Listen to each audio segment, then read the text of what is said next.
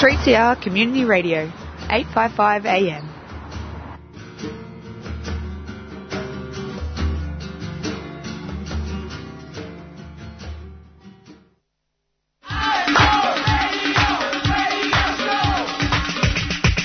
This is 3CR Breakfast. Oh, yeah. Alternative news, analysis and current affairs. Monday to Friday, 7am until 8.30am. Only double. Clap your hands.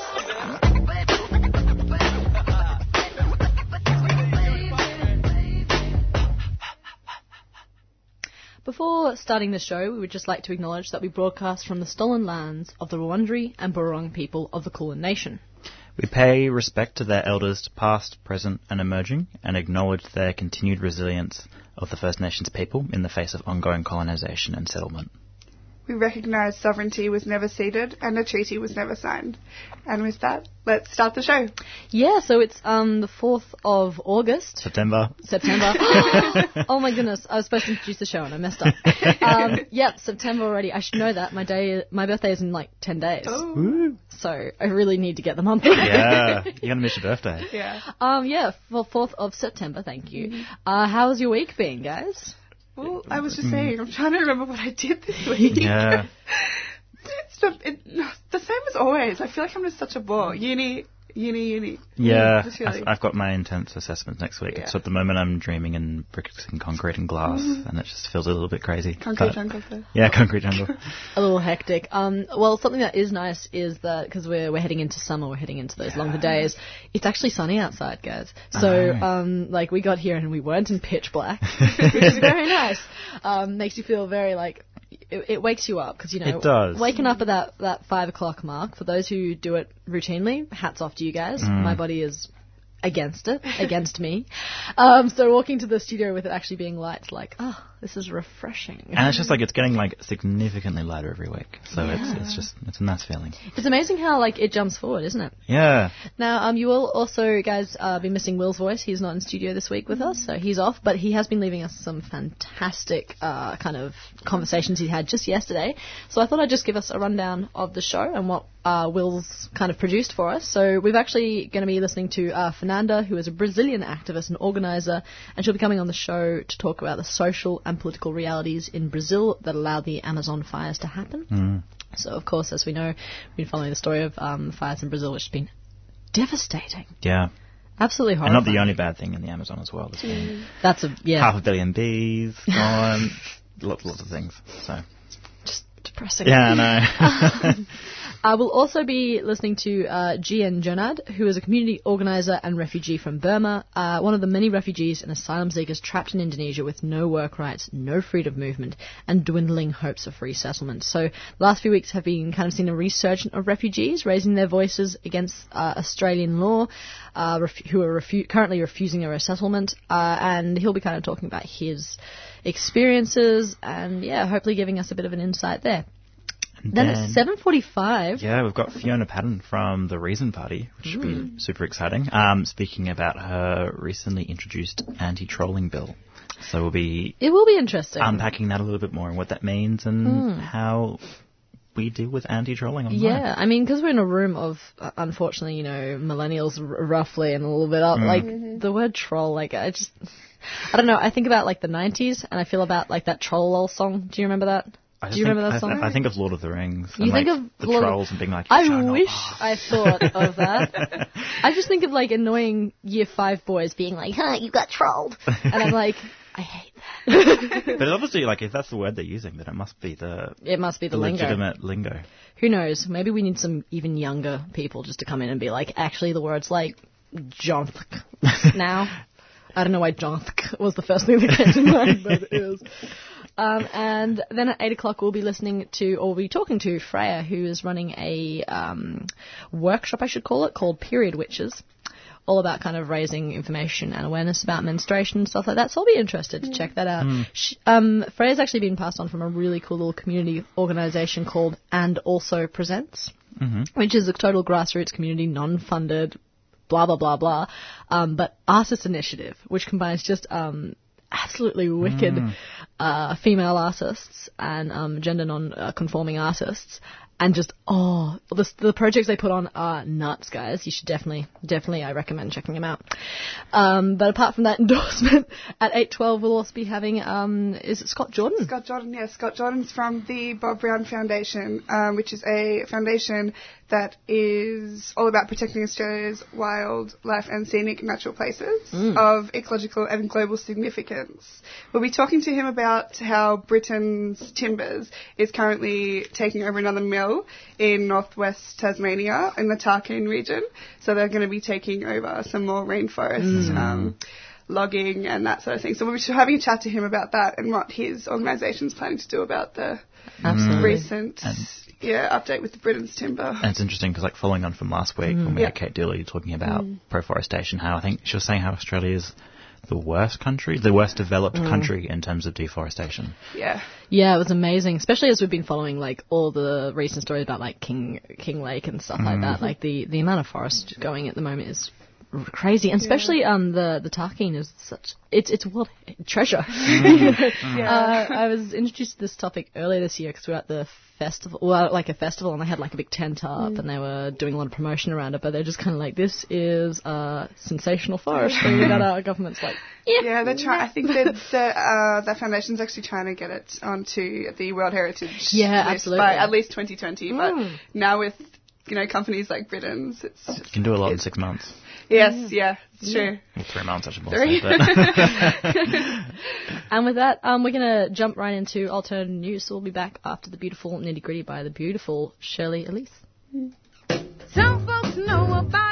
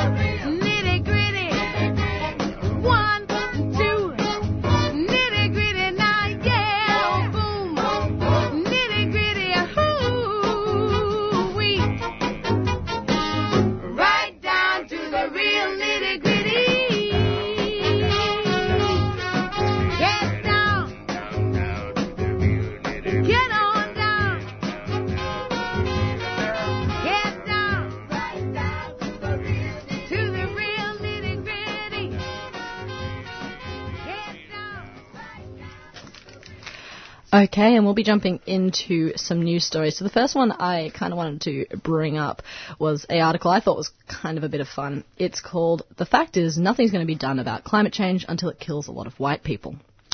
Uh, so this appeared in uh, a magazine, and it was kind of basically just raising the point that in our little privileged corner of the world, we can do a lot about climate kind of crisis tantrums and oh no, the world's going to end.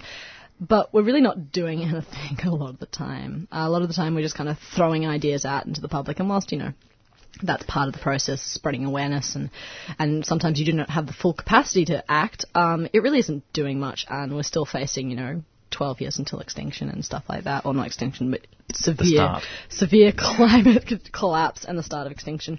Uh, if you are interested in reading it, it is uh, in The Stranger, which is a little online magazine. But um, it was it was kind of bringing me back to uh, a few different like interconnected issues that are kind of going around this, and one of them was uh, especially the Djab Wurrung kind of em- embassy. And one of the, I was talking to an academic yesterday called Libby Thor, Libby at um, RMIT, who's kind of around urban development and that sort of thing. But she was saying that we are entitled to misunderstand the environment, we're entitled to un- misunderstand things like Djab Wurrung, um, and just highlighting that we're here in the developed, you know, Australia. It's it's very easy to kind of dismiss it because it's not. Uh, when 2030 comes, it's not going to be us who are immediately hurt. It's not going to be, you know, death in the suburbs. It's going to be the death of island nations and things like that. So it was just kind of making the point that it was like, when is it, when is it going to affect you enough that you actually care? Yeah, well, mm. I've had a little discussions with people about like whether um, like the way that the world's kind of developing, and it mm. seems to be we're just going to get this sort of like isolated pocket in a lot of developed countries, partly because they're in the most stable environmental places. Mm. Australia's the most vulnerable environmentally developed developed nation in terms of environmental uh, vulnerability, but we might just have this kind of world where people just live in a bubble and just Yeah. completely neglect the other 70% of the population that's living in informal settlements and being hit by whatever natural disasters day in, day out. Yeah, and it makes me it makes me mad because I've been talking to a few people who are very much. Uh, I've been talking to people who are climate deniers and going, you know, what up? And they've been going, oh yeah, it's not, you know, it's not, it's not going to be a problem. I mean, it'll happen at some point. And it's like, yeah, but it's not going to hurt you. Yeah. So I suppose this article really reaffirmed for me trying to make it personalize it to the individual and really break down that entitlement or that assumption. Because something that Libby was saying is she was saying, hey, it's actually hard to understand. We are built up with this privilege. We're built up with this barrier. It really is about breaking that down. Um, and I kind of linked that back to Djab Wurrung just with the idea of um, uh, a point that was made to me recently was the Andrew government at the moment have been saying that uh, the removal of these trees would be is regrettable but necessary. And one of the things that was pointed out to me is uh, Daniel Andrews, of course, doesn't have connection to land, doesn't have connection to these trees. And so is fundamentally misunderstanding the entire point and is entitled to basically misunderstand. And it's a point that, um, before kind of euthanasia and voluntary, uh, voluntary death kind of laws were brought in, Daniel Andrews was actually hugely against it. It was only after his father went through it that he actually really radically changed his position on the policy and made it, you know, pass it this year. So it's obvious that when Daniel Andrews and the Andrews government has a connection to a topic, hmm. they seem to go further through with it. And then that's a lot, like a lot of the human psychology is that you won't respond to an issue until it's directly hmm. affecting you. So it's just like we don't really care about water security until we have a drought. Or like, for example, in Cape Town when they nearly ran out of water hmm. and they were literally about two weeks away from zero water left. Yeah, yeah. So if I think if you're feeling angry about it, feel free to write to him and be like, "Why aren't you connecting with this? Why aren't you um recognizing the connection that's there?" Anyway, that's kind of my little environmental rant. uh, on to you, Jess. What's what have you got in the papers today? Um, so, front page of the Australian, um, the Tamil case sets path for 6,000 others. So, there's been or almost 6,000 asylum seekers who refugee claim, uh, whose refugee claims were rejected after they arrived by boat under the previous Labor government are engaged in similar legal appeals to that of the Tamil family, who have been in the media a lot lately. Um, the backlog of legal cases involving people fighting to stay in Australia uh, was revealed after the Home Affairs spokeswoman of the opposition um, said that the Albanese government would absolutely be open to letting the Tamil family stay. Now, the backlog is currently at 5,757 asylum seekers on bridging visas. Um, they're pursuing legal challenges against deportation. There's also 7,900 more yet to have their refugee claims uh, processed. And in numbers, um, there's 51,798 asylum seekers who have arrived from 2008 to 2013. So it's just um, the yeah, I think it's just ongoing. I think the Tamil family has just brought a lot to light, and like it's a lot of progress for other you know refugees to be able to come out and you know get a stand on like Hopefully, Yeah. hopefully. That, that is something that we'll be having as a interview coming up. Yeah. But um, it, it was raised to us recently that um, the refugees and asylum seekers who arrived in Australia by boat between 2012 to 2013 faced the Abbott government's like harshest um, asylum seeker turn away boat policy, right? And their trials are only now coming to a head. So it's actually been the, the last dates. Uh, for these trials have been set for like 2021. But if you just think about that process, it was uh, 2012, 2013 arrive here. Then in 2017 were uh, given the option of going through the fast track legal process, which has been set up specifically for that group of people. And by fast track, it means less opportunity to appeal your case and less opportunity to actually meet with lawyers. It's more meeting with um, immigration, you know, immigration agents and stuff like that. So it's kind of appalling that these people have been here since 2012, got the option to actually uh, appeal in 2017, and now their end dates are being set for 2021 at the earliest. And that's just kind of the reality these people are living through. A huge kind of, as you said, issue that's been brought out of this is the fact that people are living through severe trauma of not having an end date. So it, it's just a kind of horrible kind of situation. And tagging on kind of from that story, especially with the um, uh, case of the Tamil family who are currently in offshore detention, or on Christmas Island, I should say.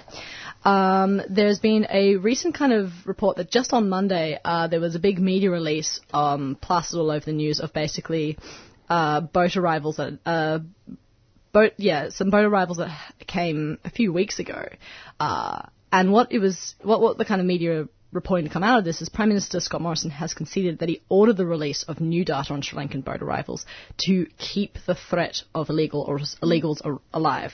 That was a quote. Uh, the government has struggled to fight off accusations that it was kind of playing this manipulative kind of dirty politics with the release of this information, but it has indeed, um, yeah, it, it basically used this as a poster boy, and it's, it's released that on Monday. So uh, the government said that this was the sixth boat from Sri Lanka to attempt to enter Australian waters since May. But it's the first time that this information's been made public, and it just reminds us how much we're not hearing about. That when we do hear about it, it's with strategic, purposeful intent. It's, And it's immediately followed up this kind of developing story with the Tamil and this outcry uh, family and this outcry for um, support that they've had. Uh, yeah, that was first thing on Monday. So it just shows you why government's release of information is so strategic. Tactical. Yeah, so tactical, and it really is.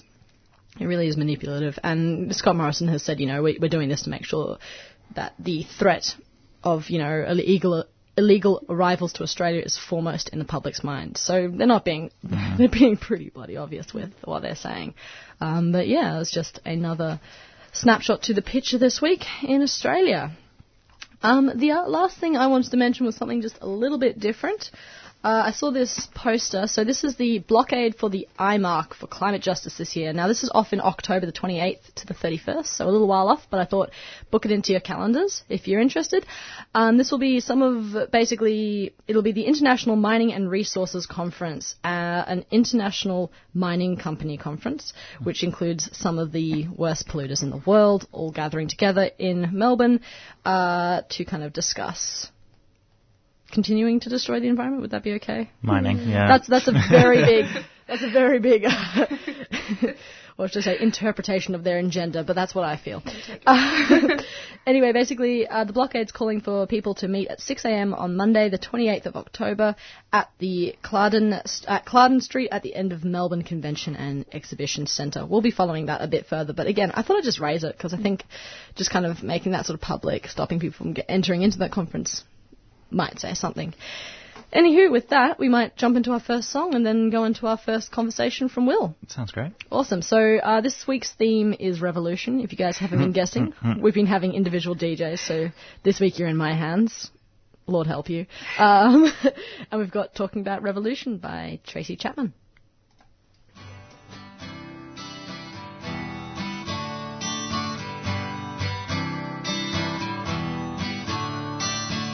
Don't you know? They're talking about a revolution. It sounds like a whisper. Don't you know? They're talking about a revolution. Sounds like a whisper. While they're standing in the welfare lines, crying at the doorsteps of those armies of salvation, wasting time in the unemployment lines,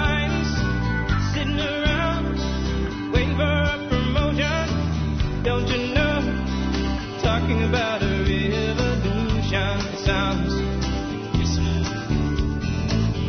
people gonna rise up and get their share. Poor people gonna rise up and take what's theirs.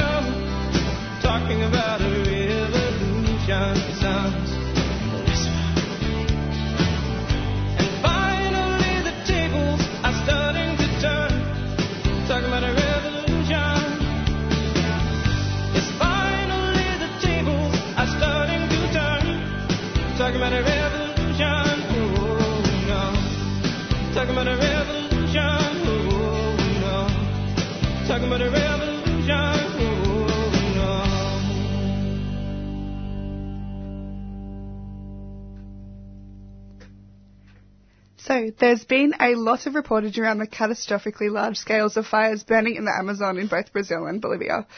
You may have heard that there are almost 90,000 fires raging and that the smoke plumes can be seen from space. What you may not have heard is the political context to these fires, why they were lit, and whose interests they serve. Wednesday Breakfast Will speaks to Fernanda Santos to find out more. So I'm here in the studio right now with Fernanda Santos, who is a socialist feminist and a social worker, um, is a member of the internationalist organization Luta Socialista and Marielle Vive, um, which is a coll- collective empowering women's leadership, both based in Brazil. And we're in the studio today to talk about the political and the social context which has led to the ongoing catastrophe of um, now it's about 40,000 different fires that are burning in, in the Amazon right now. And um, try to understand why this has happened. So, um, Fernanda, first of all, thank you for joining us at Oh. 3CR. Yeah, thank you. Thank you for this opportunity to come and Mm. speak a little bit about what's happening. Thank you. Um, so, I thought we might start with talking about the significance of fires. In Australia, we're accustomed to natural bushfires and fires as a tool for land management. Um, what has happened in the Amazon? How did these fires come around? Um, yeah, so we'll, um, bushfires um, also common in Amazon during the dry seasons, uh, but last month um, was a peak, and apparently it was the highest since 2010, um, and it was burning for like three weeks. Um, yeah, and now they found out that was criminal, which is what everything was. Uh, so, so the suggestion is it's lit by people. Yeah. It's, it's not just a natural occurrence. Yeah, Yeah. this one was not. So it was reported that about 70 rural farmers, land grabbers, and businessmen um, were coordinating a fire day. Um, they it it sounds like they are, are actually supported of Bolsonaro, and they just wanted to um, say they are with him and supporting him. They uh, they say this during the discussion. Um, so yeah, it was. It it seems like the um, th- they started uh, looking in doing into doing something after the second day of that starting. So it was already. Um, Oh, the government is looking to respond and stop Yeah. the fires after two days of the fires going on. Yeah, which Right. yeah, which was very problematic, and it looks like they were um, they received notice before it happened, so they were Right. informed. Yeah, this is what the um, news are talking about. That they uh, and it's it's very tricky at the moment because um, the public servants that uh, work for the I- IBAMA apparently they- Ibama being the, the Yes. Um, sort of like the parks Yes. department of, of Brazil. yeah, Yeah. the protection in um, uh, environmental agency. Mm-hmm. Um, so they they've been told to not give interview. Ah, um, so right. uh, so I think they. It, it seems like two of them have been uh, talking a little bit, but they uh, they don't even identify who they are. Sure. So already we're getting into an implication that there's some relationship between the fires and the government of um, President Jair Bolsonaro. Yeah. Um, we recognise that President Bolsonaro is an avowed fascist and has policy positions that directly threaten indigenous land rights and working class relationships to the land. But this isn't a new position in Brazil, is it?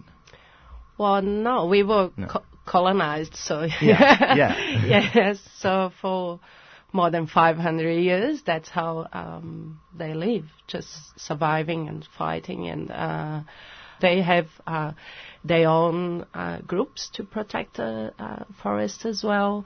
Uh, because of course around those areas there are lots of unemployment and no indigenous people just uh, wanting a way to survive as well. So sometimes they they will go and uh, work for the agribusiness or um, and and do those things against uh, the people. So they, of course, they don't invest in those areas as well uh, to keep um, those people needing. Oh, the government doesn't invest Yeah, in the government, the Yeah. any industry, any, any Sure. yeah, but the government as well. Like Mm. they're not that there are no um, opportunities or options Mm. for yeah people living. So it's very um, yeah, it's hard. Mm. So if we think more recent history, because I was talking about the whole 500 years, of course, di- dictatorship um, was the time when um, they were really targeted because Mm. uh, we we even didn't get to know uh, how much it was, but uh, these days we have more information about what happened during that time, Mm. and yeah, um, what they are saying is that now it's it's a very similar period what they um, experiencing in the community. They uh, they really um, yeah Mm. scared and trying to get Yeah. organized, but um, they need support as well. So we even had a um, protest here supporting solidarity here in Melbourne and uh, other capitals in Australia. And what I was talking is that uh, the most important thing is to uh, put some pressure for the government to invest on the indigenous community and protecting them instead of doing the opposite. There is no other um, actual like solution. They they are the ones that can Yeah. look after the the land and Yeah. protect it. And speaking of a solution, I want to ask you, um, who's doing the real work when it comes to, to fighting the fires and, and caring for the Amazon? Do you think they'll be successful in their, their work when it, you know, we've got 80, 90% higher rates of fire this year than last year? It's a huge problem. Yeah. Uh, so what what has been done already? Um, they um, the the use of military um, intervention, like they they're being. It seems like uh, 3,000 military personnel using planes and helicopters. Um, so they've been actively combat, combating uh, the fires. Um, so it's it's a bit uh, scary though because uh, the military occupation of the region um, does fit with Bolsonaro's agenda and it, it ideology. So it's um, yeah. So we we don't know. I, I'm sure um, like his government's not gonna look for the best solution for the indigenous. So I think um, yeah. So we well we need to to make sure that we get information from what the indigenous communities are demanding and telling, uh, which is always hard because the news usually like they fail to cover uh, what's happening in those areas. But uh, yeah, it's just it seems like he's doing a whole um, intentional like show of uh, they um, dealing with the fire now, like from the army, but um, we know that the most important is to prevent those things from happening anyway, because the impact was huge, and we we can't we can't have those things happening anyway. Uh, but Bolsonaro's agenda is always um, creating uh, terror, like letting people really scared, and then he uh, the solution is to put the army to solve things. So yeah, that's um, that's a worry. Yes. Um, so, but it, it seems like now because he wants to avoid the whole inter- international uh, attention, he has uh, uh, pulled back a little bit around his agenda, like in um, in more like um, deforestation, and uh, he is. It seems like he's stopped, and now um, he's he's not he he's not gonna gonna do more like demarcation for the indigenous, um, but he's at least not going to do the opposite. At least not at this t- at this moment. So yeah, we I think we actually need to use this moment to keep the uh, pressure. Yes. Yeah. And uh, keep him, um, yeah, watched it because uh, his intentions are not good. Um, yeah, and the, all the people around him, and it is the way his uh, the government is also controlling uh, the information. If you see here, we have the like Brazilian em- embassy, the uh, the Facebook page was such a shame what they posted, like very uh, not realistic uh, data and information to people. So that's that's how the his government is gonna walk around and yeah, um, just spreading lies and trying to say uh, things are not as they're saying. Um, So we end this interview with a call to action to stay properly informed and to keep up the pressure. yes, Yes, okay. That's well, I've been speaking to Fernanda Santos, who is a f- uh, socialist feminist and a social worker, and is a member of the internationalist organization Luta Socialista, Marielle Vive as well, Collective Empowering Women's Leadership. Uh, Fernanda, thank you so much for joining us. Oh, thank you. Thank you. Thanks. Next up, we'll be listening to, we'll speak about the Junaid refugees in Makassar. Since 2014, UNHCR recognised refugees stranded in Indonesia have not been accepted for resettlement in Australia, thanks to policy approved by Scott Morrison in his tenure as Immigration Minister. This is in spite of our signing onto the UN Refugee Convention. Since then, refugees and asylum seekers have protested Australian policy, which effectively leaves them stranded in Indonesia, a non-signatory to the Refugee Convention, which severely restricts refugees' freedom of movement and expression. Seeing refugee resettlement options dwindle, a new round of protests started on the 6th of August outside Australian representative offices across Indonesia. Wednesday Breakfast will speaks to writer, advocate and re- refugee J.N. Junaid in the city of Makassar. So I'm speaking to J.N. Junaid, who is a writer and human rights activist and is part of the refugee and asylum seeker community in Makassar, Indonesia. Last week he attended a protest outside the Australian Consulate General in Makassar. These protests have been ongoing for quite a while. And last week, local police beat and arrested 25 protesters and took them to immigration detention. Junaid joins us on the phone to update us on the situation. Um, thank you for joining us on 3CR. Thanks for joining yes, us. thank you for having me. Thank you. Uh, so, can I ask you, first of all, the, the protests um, are in multiple cities. There's Makassar, where you are based right now in Sulawesi, and there's also the capital of Indonesia, J- Jakarta, and um, I'm in contact with someone in Batam as well, near Singapore. Um, are the protests, at least in Makassar, still ongoing? Yes, the protests in Makassar are still ongoing, and, and yes, and it's also happening in other cities as well. Mm. And there, the reports of police violence last week, um, can you tell us what exactly happened? Well, uh, last week on 29, uh, 29 August, refugees uh, were refugees went to protest uh, at the Australian consulate, and the uh, and the police over there has have had forcefully uh, removed them from the from protesting at the Australian consulate, and then they decided to walk to the refu- office, which is just five minutes away from the Australian consulate. As they were walking toward the uh, toward the UNHCR office, the police, uh, you know, attacked them on the on the way along the way, and then they forcefully arrested the activists, uh, like selectively arrest the activists, uh, and who are actually, uh, you know, organizing the protests. Mm. So, it wasn't everyone in uh, the group; it luckily- was selective, selective arrests against the Yeah. organisers. It was yes, it was selective arrest against the organizers. Actually, it is not 25 that they arrest. Uh, yesterday, when I talked to them, uh, you know, personally uh, through the call, I found out that it's actually 26 person has been arrested, and I have their name listed last night. Yes. Now you've been in contact with them, like you said. Um, how how are they doing in jail? Uh, well, their situation is really worse, and they are uh, they are isolated from each other, and they have been locked up in a detention cell. It is not detention actually; it's more like uh, often it's more like a prison cell because they are not allowed to go out of the out of the prison cell. They are locked up in the prison cell, and they are isolated from each other.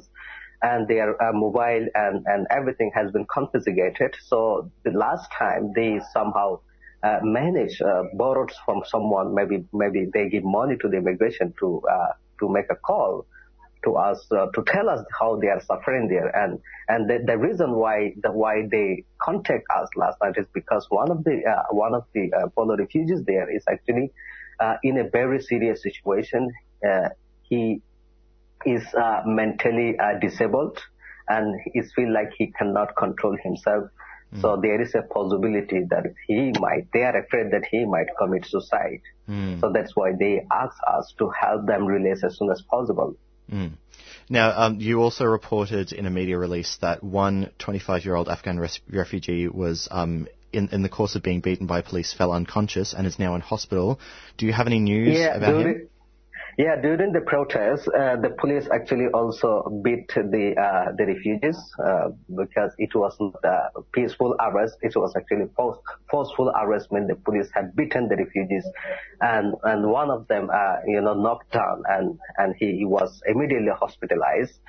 And and I had the picture. I have seen him, and he's somehow he's recovered now and it happened also in the uh, on the 8th, uh, you know, on the 8th August, uh, on the third day of the protest. Uh, that time, the police and, and also the local joined to attack the refugees, and and that time also another 20 years old Afghani was uh, fall unconscious, and he was uh, later hospitalized. And yeah, so it is the second time that the police have attacked the protesters Mm, during okay. the protest. And what were the the refugees in Makassar protesting for? What, what were their specific demands or um, the message that they wanted to pass on to the Australian consulate? Well, it is a very sad situation that the refugees in Indonesia are facing now. They are stranded in this legal limbo for six to nine years without any durable solution available for them. And when they talk to the UNHCR, UNHCR says they are very slim chance for the refu- for the resettlement because the resettlement countries are reducing their number of intake from the uh, from the Australia from the sorry from Indonesia, and and that the uh, on the other hand, a refugee can't go back to their own country because the war and and the conflict are still ongoing there. For example, um, I myself cannot go back to my country because uh, we don't have an identity, and the Burmese government, especially, effectively denied our citizenship right. They don't even accept if they if we go back. I even asked the UNHCR to deport me back to my country. They said your country doesn't accept you. How can we deport you? So it is very difficult for the people, for the refugees to go back, and also they fear of the uh, uh, of of uh, being killed in their country. And I and I have studied that there are some cases that the refugee deported themselves and later died, later killed, later be killed in the in the country in their country. Mm. So Uh, refugee fears to go back. And on the other hand, Indonesia, do- do- you know, does not accept local integrations. So refugees are trapped uh, in these situations of uncertain to, to their future. So they are demanding, uh, you know, a solution from the international government and asking Australian government to, uh, you know, to uh, to uh, change to reverse its policy that made in 2014 uh, that frees the resettlement process of refugees from Indonesia. Mm. You've made the point that many of these refugees who are protesting are recognised as refugees by the UNHCR as well. yes, so they uh, are just a- recognized. yeah, they are recognized as genuine genuine refugees. Mm.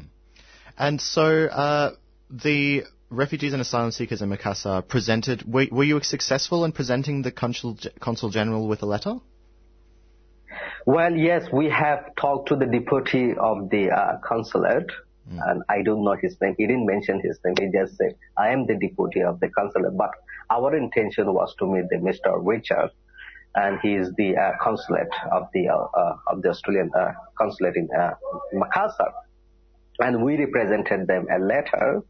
And then uh, I have also talked to them about the Australian policy, well, how it is uh, affecting the refugees in Indonesia, and I asked them to correct the system and, and consider the refugees suffering. And they they haven't replied at any any of our question that day, but later they have given us a letter uh, with as a, as a reply, and the letter says that the refu- we are uh, we are uh, we have to secure our border because 1,800 people have died in the oceans, and and that the, and that we respect Indonesian current policy on the refugees. So and and they basically encourage us to go back to our to our countries by saying that they uh, support the voluntary return and they found IOM to exist the refugees, those who are willing to go back to uh, their country. Mm. So, So, so this is so that letter was actually yeah sorry. no. Go I was just saying yeah. that, that clear, this is clearly not a, a satisfactory response from the consul general, um, No, and no, so it is, it as a result of actually that, a threat. Mm. It is a threat to the refugees that we will not change our policy it is you who has to leave the country and we can't do anything. So we have no way for you. We have nothing for you. Mm. So it is it is a it is a dis, dis encouragement toward refugee and and encouraging them to go to go back to their country. Mm. And so, in response to this, will the, the, the refugees based in Makassar continue to protest into the future, or are there different steps that you hope to take soon? Yeah, they are. Uh, they're gonna pro- continue the protests uh, at the at the UNHCR office. Sometime they will uh, uh, direct their protests at the consulate, but it is difficult to protest at the consulate because the police are heavily yeah, funded by the Australian government. Uh, you know, to protect the uh, the Australian policy. So it is kind of difficult and dangerous to protest at the Australian consulate. Mm. So they're gonna continue protesting at the uh, UNHCR office. And so the protest will continue indefinitely. Yeah. Um, so I've been speaking to J.N. Junaid, who is a writer and human rights activist, part of the refugee and asylum seeker community in Makassar, Indonesia. Junaid, thank you so much for joining us on 3CR Community Radio. You're welcome. You can listen to Will and Wednesday Breakfast live every Wednesday morning from 7am or on demand at 3cr.org.au. You can also catch the podcast on your phone. Just search Wednesday Breakfast on your favourite podcast app. Awesome. And next up, we'll be having a song uh, following in Revolution. This song is called The Revolution Was Postponed Because of the Rain by the Brooklyn Funk Essentials.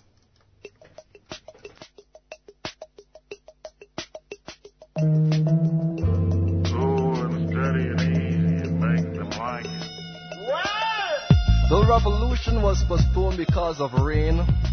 The underlying immediate political, socio-economic, and trigger mechanism causes were all in place when some Negro or the other got hungry, had to stop at the McDonald's, had to get on the line with a new trainee cashier. Uh, where's the button for the fries?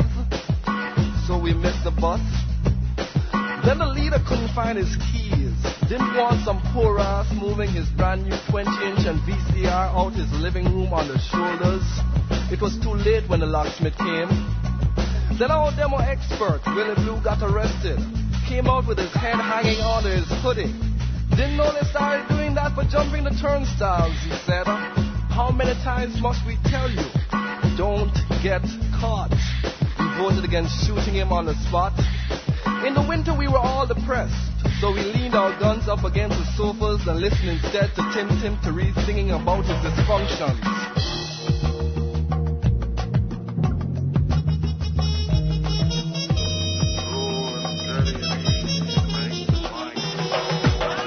Sometimes I wonder if I'll ever be free, uh, free of the sins of my brother,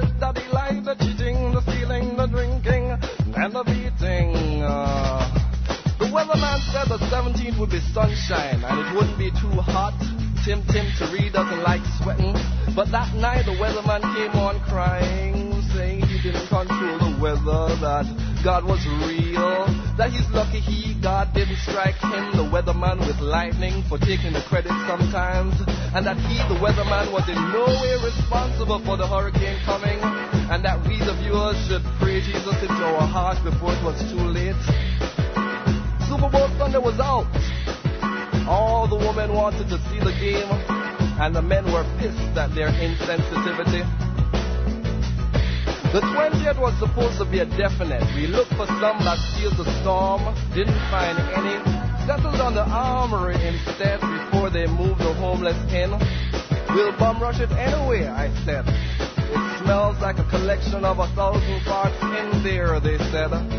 So we waited for the approval of the city contract to build a Bastille, which set the revolution back five years.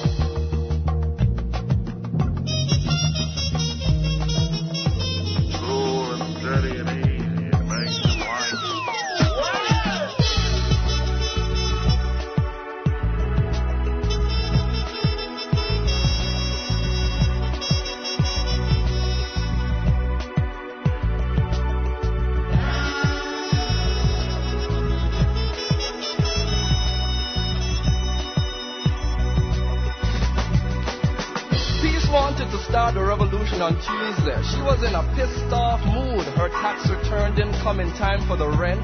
But they showed the We Are the World video on cable that evening and we all held hands and cried to stop from laughing and oh, our anger subsided. Looking back, it could have been a plot, but there are more substantive plots to expose than the We Are the World conspiracy. Now we wait for the rain to stop. All forces on the alert, some in Brooklyn basements, packed in between booming speakers, listening to Shabba and Arrested Development, ogling and doing the East Coast stuff, gargling with Bacardi and Brown Cow, breaking that monotony with slow movements, slow hip grinding movements, with the men breathing in the woman's ears to earth, wind, and fire's reasons, and wondering what the weather will be like next weekend.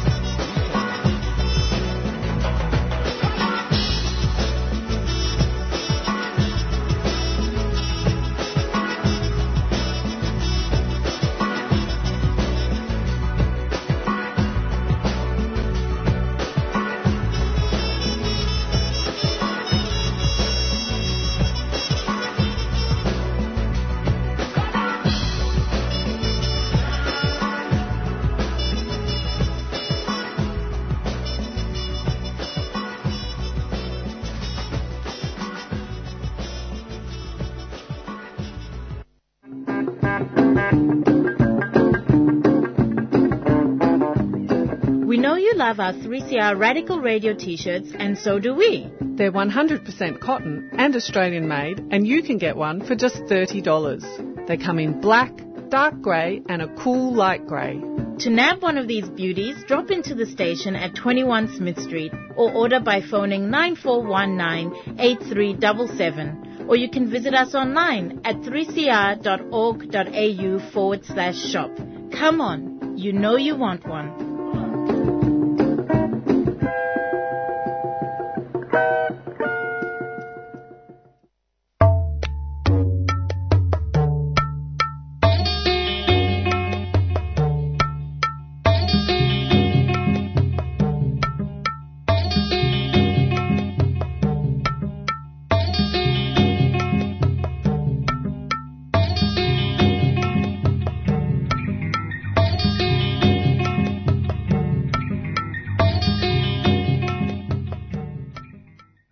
Most LGBTIQ people experience positive, intimate, and family relationships. However, like cisgendered heterosexual people, some LGBTIQ people experience abuse and violence in their relationships. With Respect is a new family violence service for LGBTIQ plus Victorians, providing counselling and recovery programs for victims and survivors of family violence and help for people using violence who want to stop. With Respect is a partnership between Queer Space, Thorn Harbour Health, Switchboard Victoria, and Transgender Victoria. For more information, visit withrespect.org.au or call 1800 542 847. With Respect is not a crisis service. If you need immediate help, call triple zero. A 3CR supporter.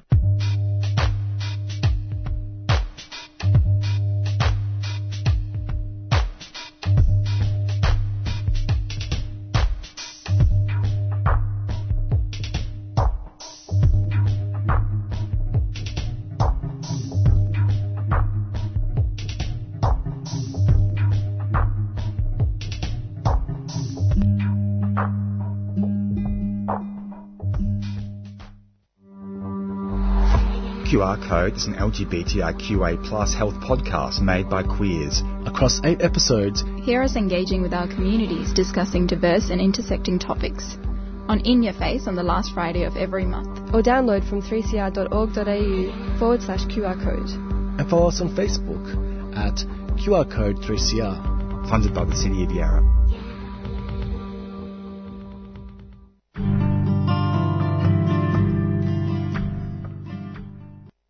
You're listening to 3CR Wednesday Breakfast, and in the studio we have Fiona Patten from the Reason Party. Good morning. Good morning. How are you? I'm actually really well. Yeah. I sorry, I I had a really late night function um, uh, on the far other side of town, Oh. and yeah, so I'm kind of thinking, Wow, I feel surprisingly well after such little sleep. well, it's great that you're in the studio, so thanks for making some time.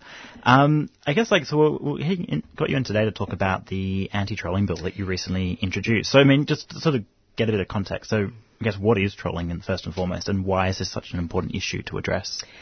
Look, I think uh, all of us would be aware of just the, the vicious, the online viciousness that people are experiencing and, and the real effects that that has on people. We're seeing increased suicide um, that's linked to online abuse. We're seeing certainly, you know, people fe- fearing for their safety because of that because of that abuse, and and also mental health has been very affected by um, that on online abuse. And we're not talking sort of the rough and tumble of no, you're an idiot or you know that was a terrible kick. You know your team sucks. Um, it's really when people start targeting a family or start um, inciting violence against someone. You know you should be dot dot dot. Um, you know, you you should you don't deserve to be here. I wish you were dot dot dot. Um, why don't you go and kill yourself? You know, just really incredibly vile and vicious language. And so I, I think it's time for us to address that. Look, I, I would love that if we could have legislation, and I think we would actually only need one law if we did, don't be an absolute dickhead law. You Mm. know, and I'm not saying don't be just a dickhead, but don't be an absolute Mm. dickhead. Yeah. Um, if we did that, I think we could actually write off most of the laws on our statute book. Mm-hmm. But we can't do that yet. Unfortunately. I guess, like, so then, like, on that point, how are the current sort of anti-vilification laws inadequate? And are there any existing measures in this kind of space at all? Not really. Um, so at the moment we have got vilification laws, but it only protects people um, due to their race or religion. Mm-hmm. And this bill essentially is just saying, how about that protection is awarded to all of us? Um, you know, particularly based on gender, sexuality, sex characteristics, etc. Um, and I use a kind of a, it's an interesting analogy that um, Tayla Harris, who's that wonderful women's football football player, she did this brilliant kick. There was a photograph that went out, and she she was just attacked. Like they Mm. swarmed her, thousands of people, and she really, you know, she's a strong, resilient, tough professional boxer. Um, but she said even when she was signing signatures, signing her autograph to young players and young people afterwards, she was just always keeping an eye out that there wasn't someone Mm. around her. So it really did affect her perception of her safety. That there was nothing she could do. She could take out, you know, stalking. She could, you know, approach the police about stalking or something like that. Now, if that had been Adam Goodes, he would have been protected by that legislation. Mm. So it's interesting that Adam was, you know, and, and as he should be, but I think that's a good example of why we could expand the, legis- the, the legislation to include all attributes. And uh, you know, the legislation was written back in the 90s, you know, prior to the internet. Yeah. Um, so, you know, the police response to this type of trolling at the moment is, well, just, you know, make your accounts private. Mm. Don't engage. You know, go off the internet. For most of us, we actually couldn't do our jobs if we didn't engage and communicate through social media. So that's not an option for a lot of the people. And you think of, I mean, Erin Riley, another journalist, Amy Gray, another journalist, every time they put their heads up or would make a comment uh, that, you know, some bunch of, you know, generally nasty young men um, didn't like, Mm. they they actually would do these coordinated swarmings, and they just would land. I think Erin got something like two thousand um, abusive attacks in a matter of hours. Mm. Um, for and I can't even remember what she wrote. It was you know, it it wasn't that controversial. Mm, mm. I mean, I guess on that point of how, like you're saying, how the last laws were sort of written in the 1990s, Mm. you're saying, how do you then sort of anticipate, or how do you think you can help this law, the bill that you're introducing maintain its relevance into the future? Because the Mm. mediums that trolling might occur on might change, and so on and That- so forth. That's right. That's right. And I think, look, I think at the moment we, we're trying to draw a line because you don't want to silence people. No. Um, You want to in, you want to allow look you want to allow people to be offended. Mm. You know that th- this should not be about protecting people from offence. You want robu- robust debate. You want people to be able to call it out, um, but you don't want the level of attack that you know sometimes incites people to to violence. Um, And we have seen how it escalates sometimes. You know, one person says something and then the next person kind of tries to trump that and and so on and so on. So I think if we get the definitions right um, and we engage, um, and one of the important aspects of this legislation is to engage the Human Rights Commissioner um, in in uh, providing her with, providing that commissioner with investigatory powers, so they can compel um, companies to provide that information.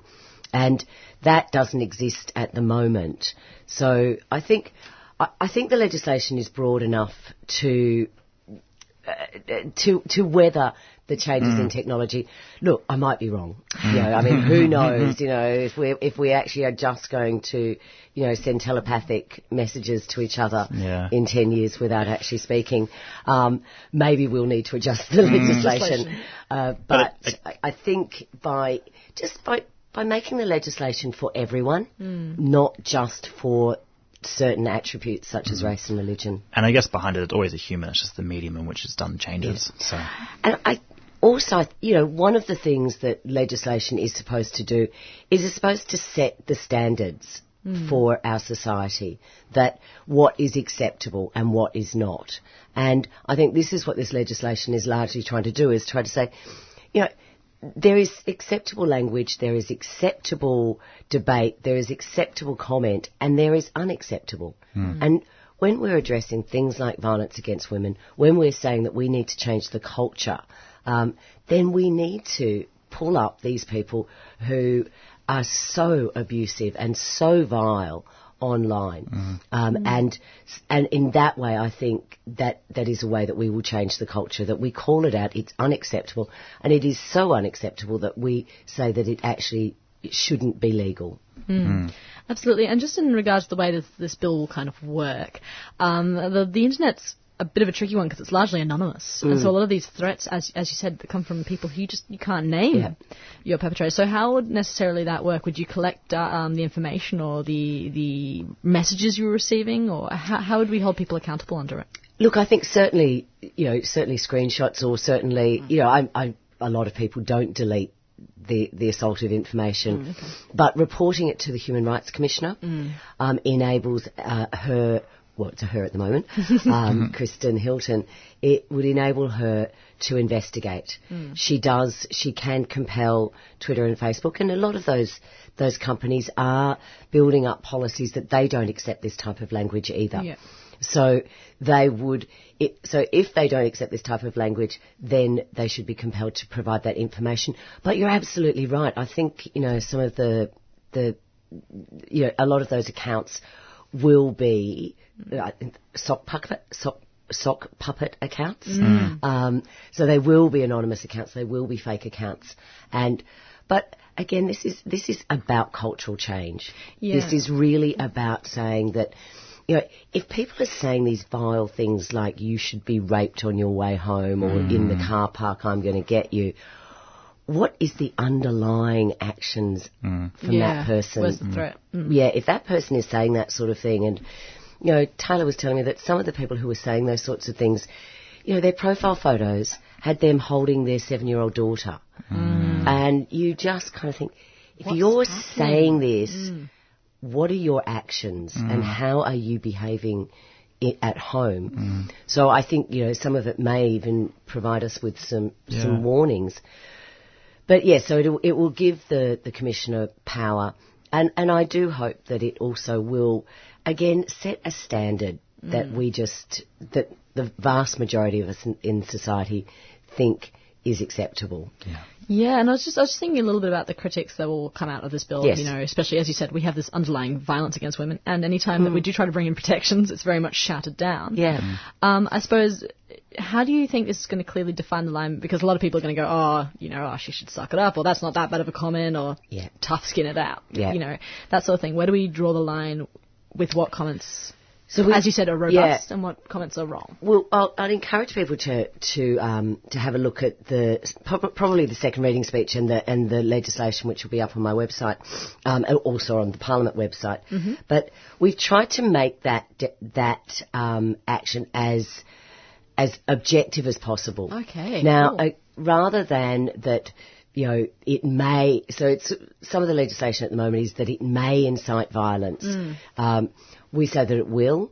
Mm. Uh, and that we put a reasonable adult test in there. So that's quite common in other pieces of legislation. If this if this would cause offence to a reasonable adult, or that a reasonable adult believes that this would incite violence, Mm. that this would incite hatred. Um, so it's a fairly high bar. Okay, You know, yeah. it's not. Yeah, and I think I think it needs to be because I think we, we should be allowed to well we should be allowed to be offended. People should Mm. be allowed to disagree.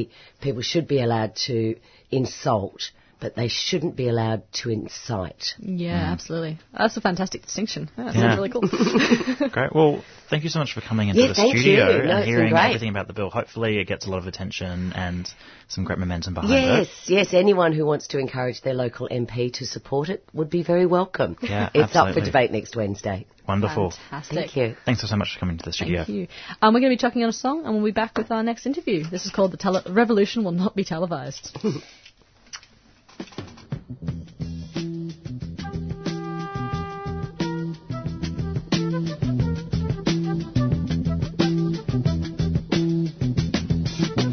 You will not be able to stay home, brother. You will not be able to plug in, turn on, and cop out. You will not be able to lose yourself on Skag and skip out for beer during commercials because the revolution will not be televised. The revolution will not be televised. The revolution will not be brought to you by Xerox in four parts without commercial interruptions. The revolution will not show you pictures of Nixon blowing a bugle and leading a charge by John Mitchell, General Abrams, and Spiro Agnew to eat hog maws confiscated from a Harlem sanctuary. The revolution will not be televised. The revolution will not be brought to you by the Schaefer Award Theater and will not star Natalie Woods and Steve McQueen or Bullwinkle and Julia. The revolution will not give your mouth sex appeal. The revolution will not get rid of the nub. The revolution will not make you look five pounds thinner because the revolution will not be televised, brother. There will be no pictures of you and Willie Mae pushing that shopping cart down the block on the dead run or trying to slide that color TV into a stolen ambulance. NBC will not be able to predict the winner at 8.32 on the report from 29 districts. The revolution will not be televised. There will be no pictures of pigs shooting down brothers on the instant replay. There will be no pictures of pigs shooting down brothers on the instant replay. There will be no pictures of Whitney Young being run out of Harlem on a rail with a brand new process. There will be no slow motion or still life of Roy Wilkins strolling through Watts in a red, black, and green liberation jumpsuit that he has been saving for just the proper occasion. Green Acres, Beverly Hillbillies, and Hooterville Junction will no longer be so damn relevant, and women will not care if Dick finally got down with Jane on Search for Tomorrow, because black people will be in the street looking for a brighter day. The revolution will not be televised. There will be no highlights on the 11 o'clock news and no pictures of hairy armed women liberationists and Jackie Onassis blowing her nose. The theme song will not be written by Jim Webb or Francis Scott Keys, nor sung by Glen Campbell, Tom Jones, Johnny Cash, Engelbert Humperdinck, or The Rare Earth. The revolution will not be televised. The revolution will not be right back after a message about a white tornado, white lightning, or white people. You will not have to worry about a dove in your bedroom, the tiger in your tank, or the giant in your toilet bowl.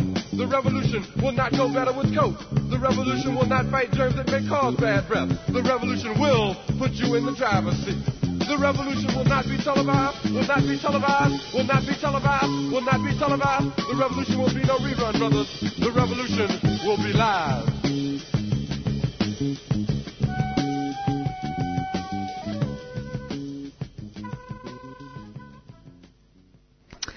And that was The Revolution Will Not Be Televised by Gil Scott Heron. Uh, absolute classic.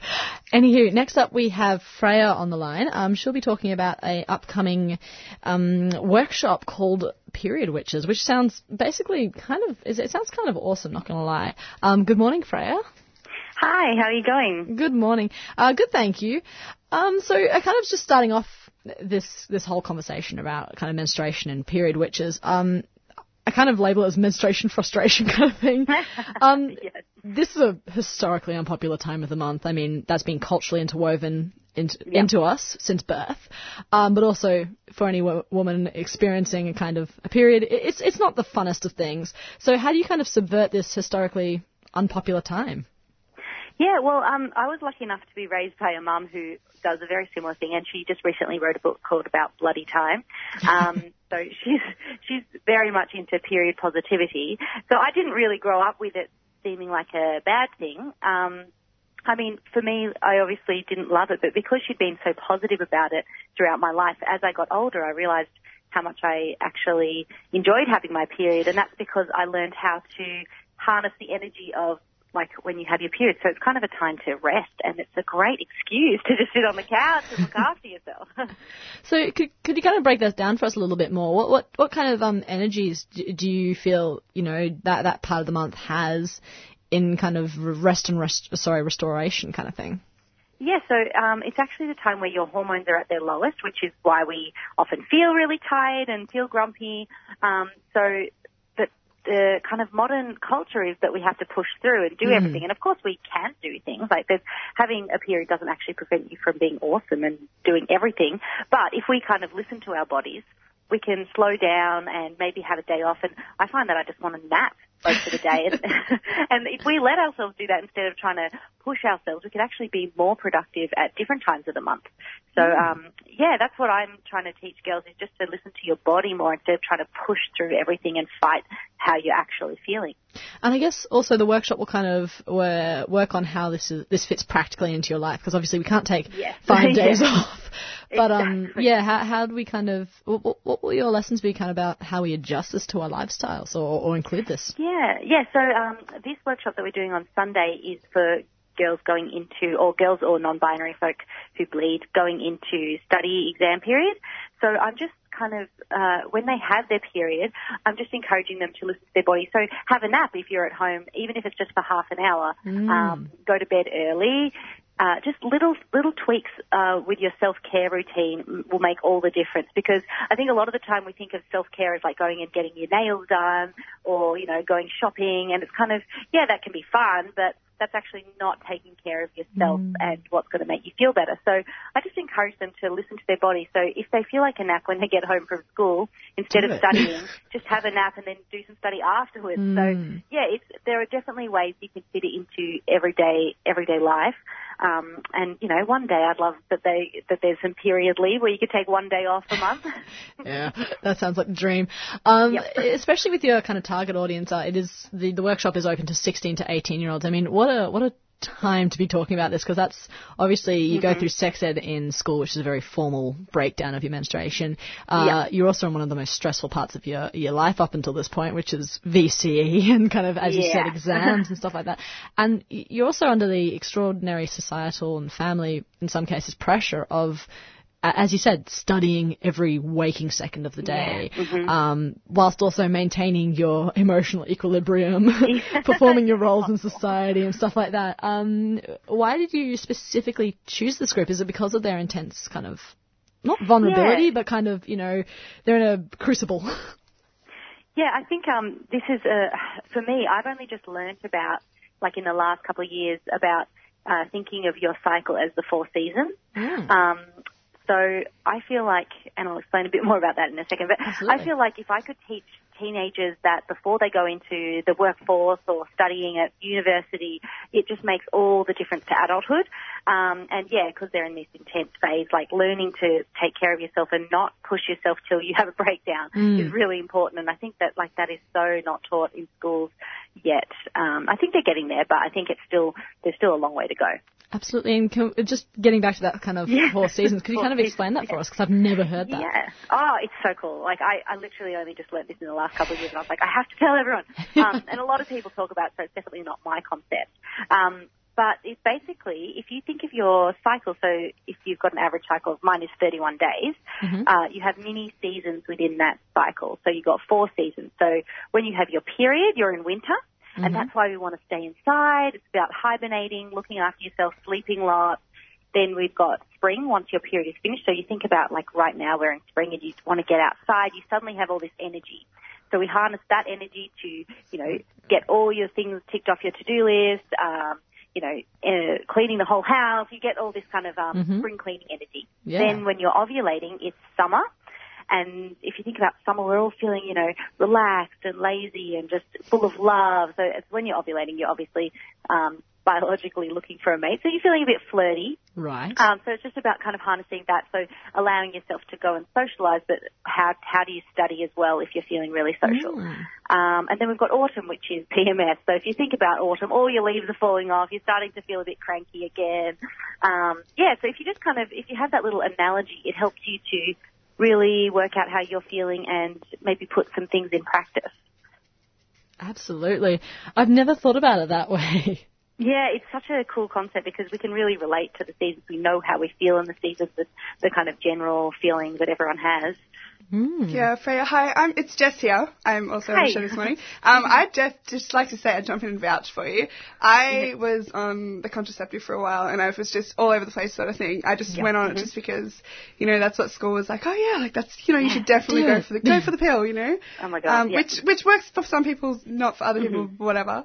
Um, but the four seasons thing, just this last year, I've, you know, been keeping up to date with like a, with a, with an app, Flow app.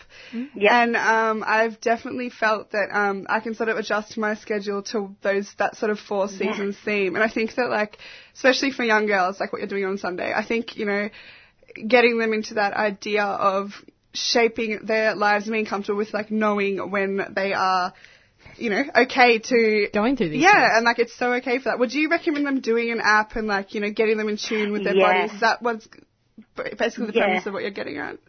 Yeah, definitely. And I've, I've, I've, I use the Clue app, but I'm I definitely, I, I haven't done my research, but I'd love to kind of give them all the options and show them a bit about all the different apps. Mhm. But yeah, I think that it's so important to know your body because, like, for so long when I was a teenager, even though my periods were really regular, Mm. I, I didn't really know what was happening apart from when I had my period. Oh, for sure. I was just like, all right, I'm feeling this and that's why. But then the rest of the month, you just kind of go along with it. But yeah, so I'm just teaching them like a, a, a new concept, I guess. And um, yeah, I, I think I need to look into all the different apps because that's the Flow app. Is, it, is that the one you use? Yeah, Flow. I think it's probably the same as Clue, but yeah, Yeah, it does yeah, the same trick. But it's yeah, just getting um, to know your body. It's just can make you such a much Oh, more of a productive person in your life. It really, it really Yeah. can. We live in this like we live in the patriarchal society, so we everyone we're expected to break those barriers. yeah. so we're kind of Yeah. we're cyclical beings. We're not linear beings. So Mm. it's important to kind of learn about it. Yeah, definitely. It's awesome. Absolutely. I know, um, in contrast to Jess, I, I've never kept track of anything. um, and so it's, it's really interesting to listen to this and listen to the fact that you feel different during different parts of the month Yeah. because I'm like, oh, maybe Yeah, that, maybe that'll explain some things. Um, so I'm yeah, going to have to go home really, and, and you can, yeah, you Yeah. record it. It's really, it's kind of like, oh, every Oh. month I, you know, check out every person on the tram because I'm ovulating. Dang it, I am that predictable. yep. Um, just kind of going on with this and what you'll be getting up to in your workshop, could you kind of give us a bit of a snapshot? Because I know in previous kind of workshops that you had earlier this year, um, you worked with students to kind of work on like uh, budgeting and organisational skills around um, kind of menstruation. Yeah. Is that something that you go on with in this? Yeah, so because we're focusing on study, Yep. we are doing um, a few different things. So we have a Pilates instructor come in and give you some great tips on how to uh, stretch out your body for different stages of your cycle. And she'll talk a bit about study and the best way to have a quick workout and stretch to help um, help you get back into study. Um, and then we have someone who's working on study, like study skills, because that's something that I never really learnt at school. They Yeah. they tell you to go and study, but I was like, but how? So um, uh, she's actually my sister-in-law, and she has a, she has a passion for how to study correctly. So that's going to be really fun. Um, And then we also have uh, a bit of fun with learning some typography. Mm-hmm. And I think that's it's just nice to break up the day that's you know a bit serious and study focused to do some creativity. Um, and then we have some creative writing and journaling. So that's for when you're feeling you've got your period or you've got PMS and you just can't get your head into study. So we just kind of look at okay, get all your thoughts out. Get all your emotions out on the paper, and then you might be able to get back into your study. Yeah, so a bit of yeah, we've got a few different yeah reflective practice and a few different ways to look after yourself during this crazy period. Absolutely. Well, um, I did get it wrong before. The details are actually for individuals between 15 and 19 who. Um, yeah, we've we've kind of yeah we keep we did have 16 and 19, and then we um brought it back down because we had a few people who wanted to come along anyway. No, quite right, quite right. Um, Sounds absolutely fantastic. And they'll be running this Sunday uh, at Siteworks at 33 Saxon Street in Brunswick. Um, for people who want to come along, do they need to bring anything or just kind of. Um, they, so they can book tickets online, um, just so that we know the numbers. Mhm. Um, and so our website is ramonamag.com, um, and you just see there's a little bar at the top of the page which says workshop. Um, and to bring along just yourself and like uh, some lunch, or you can go and get lunch. Uh, we go from 11 till 4:30, so you'll need to bring something and just a pen and paper, really. Perfect. Um, we will make sure those links are on the rundown. And thank you so much, Freya, for coming on this morning. No worries at all. Thanks for having me. No problem. And that was Freya. We're going to have a few community service announcements and we'll be back with our final interview. Yay!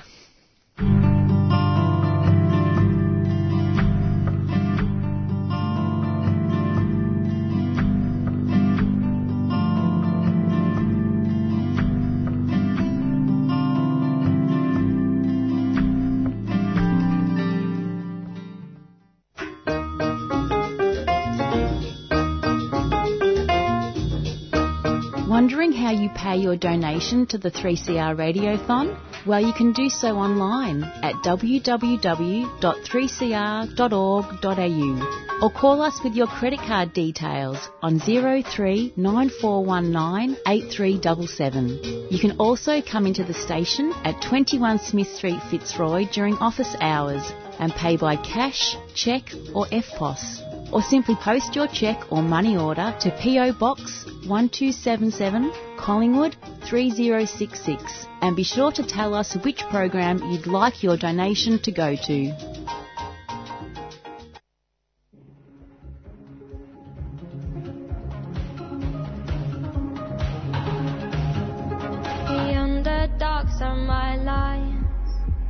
The silent ones are my choir. The women will be my soldiers, with the weight of life on their shoulders. Drink until you've had enough. I'll drink from your hands. I will be your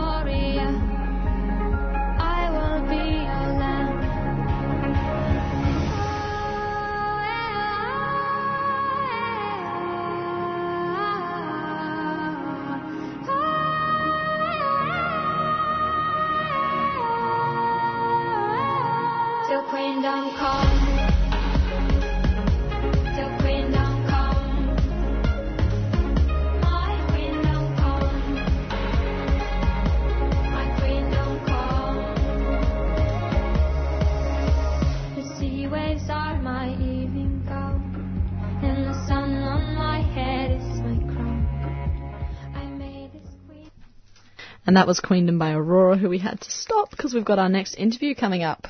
Yeah, so today we're talking to Scott Jordan uh, from the Bob Brown Foundation. Uh, the Bob Brown Foundation aims to take action to protect Australia's wild and scenic natural places of ecological significance. A major place of interest for the foundation is the Tarkine, which is in the beautiful region of northwest Tasmania. The Tarkine is a vast wilderness area supporting, the, uh, supporting Australia's largest tract of cool temperate rainforest spanning wild windswept beaches, extensive button grass plains and pristine wild rivers.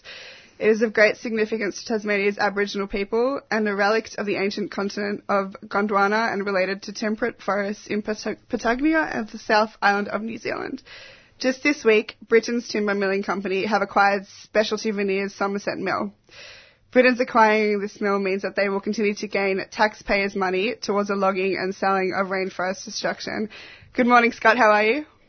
Good morning. What an introduction. you've got a great introduction this morning.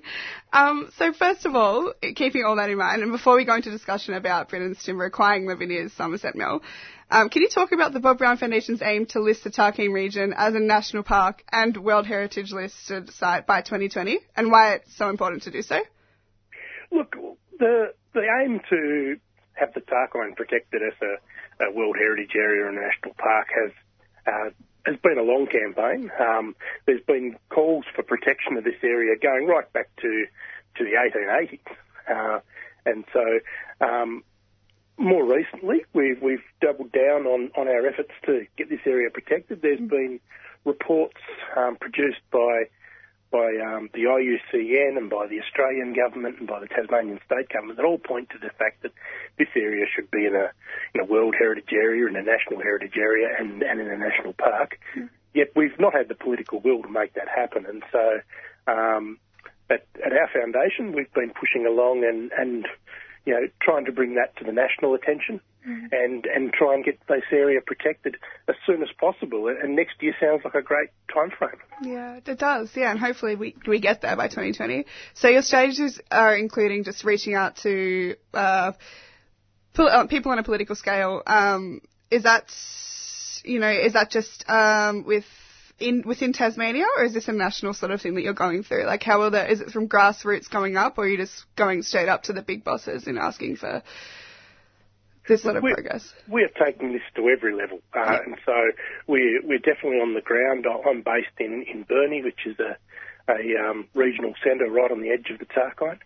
Um, I we have staff in in Hobart uh, working in our office there to to drive that um, message home in in the state's capital.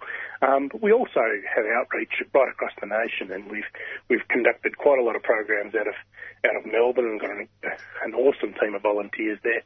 And and of course we're we're also you know over the, the spring and summer period we're occupying coops in the Tarkine that are scheduled to be logged and and physically putting ourselves in the way of the of the machines to, to stop that from happening. And and we've we've had great support not just from Tasmanians in in occupying those coops, but people that have flown in from from around the country and in fact from around the globe. Yeah, it looks like you've got a very big backing behind you, and um, a lot of people quite angered at what's been happening. Um, with this news from Britton's Milling strengthening its commitment to logging in the area, um, how has this? How do you predict this will affect your 2020 mission of getting it listed as a World Heritage Site in the Tarkine? Well, look, in, in real terms, it's the mill already existed, so it's transferred from one owner to another. So, in that aspect, it doesn't change our aims and it doesn't change our, our campaign strategy.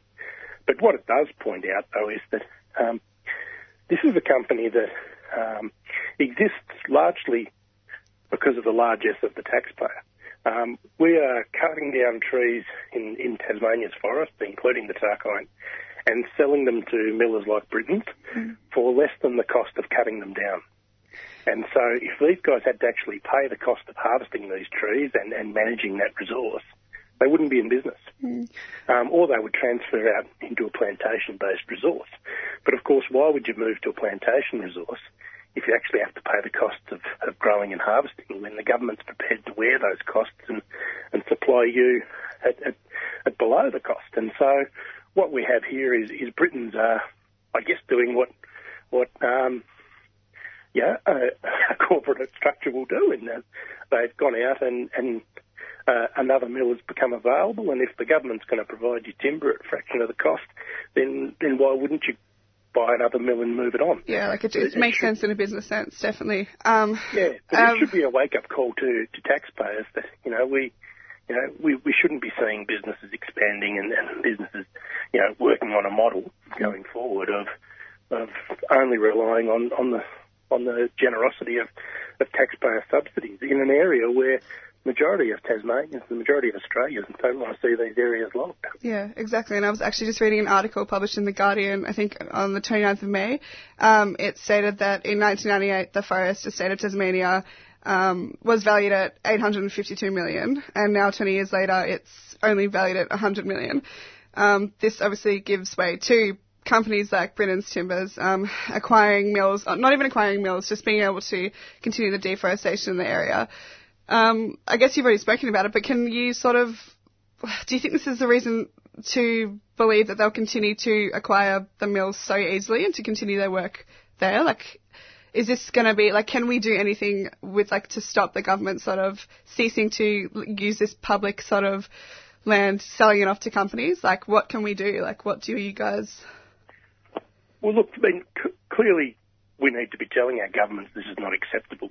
Um, here in Tasmania, we've got a, a, a hospital crisis, we've got an ambulance crisis, we've got, you know, um, you know, desperate needs for more funding in, in housing.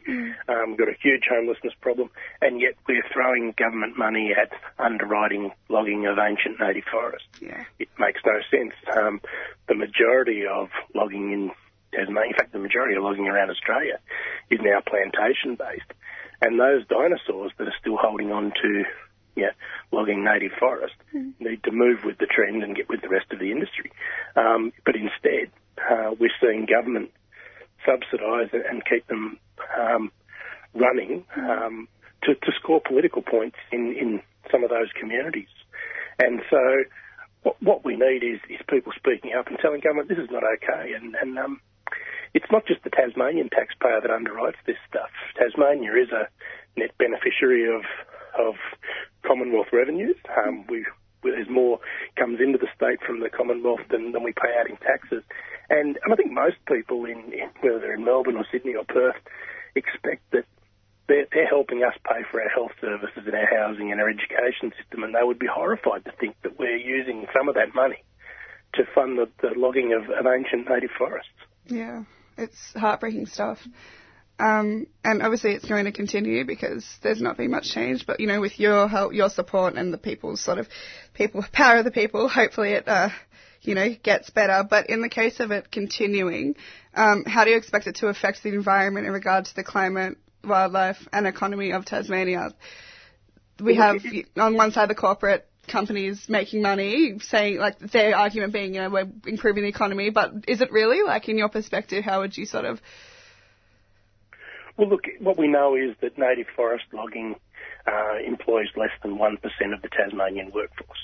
Um, what we know from work the Australia Institute has done, um, Richard Denniss is quoted as saying that, in fact, there's more people employed in news agencies in Tasmania than there are in native forest logging. So this this myth that the economy rests on it and and and we'll, we'll you know, suffer economic um, collapse if we don't log our native forest is a myth.